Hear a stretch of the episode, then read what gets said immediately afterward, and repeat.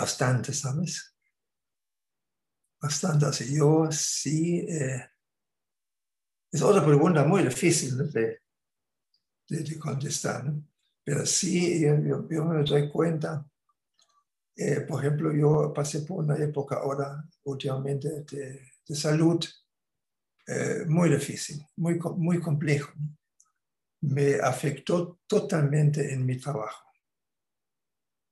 No me dejó eh, crear libremente, me dejó preocupado, me tenía que esforzar, eh, no, me, no me sentí, como dice, transparente eh, como normalmente cuando, cuando trabajo ya me, pongo muy transparente, muy vulnerable, no sé, me explico, ¿no?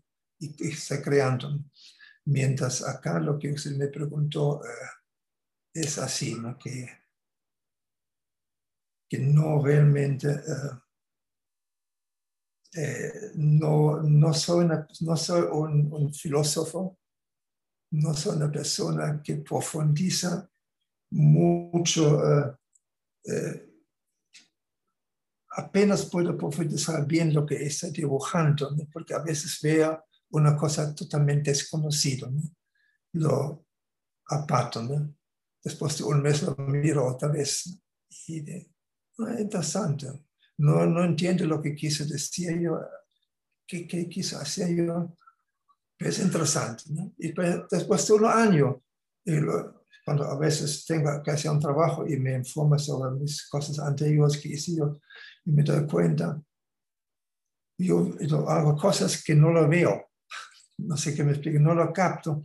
Recién después de un año me doy cuenta, uy, que este no, no es tan malo, es una buena idea. Entonces, uno, y, eso también es importante para mis estudiantes, nosotros eh, eh, no sabemos, siempre conocemos no siempre nos conocemos lo que hacemos, no siempre entendemos lo que hacemos.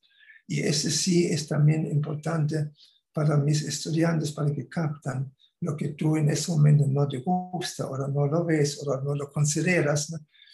Mira después de un mes, la otra vez, encuentras valores que antes no lo vistes. Entonces, eso está pasando con, conmigo y normalmente creo con, con el creativo pasa esto.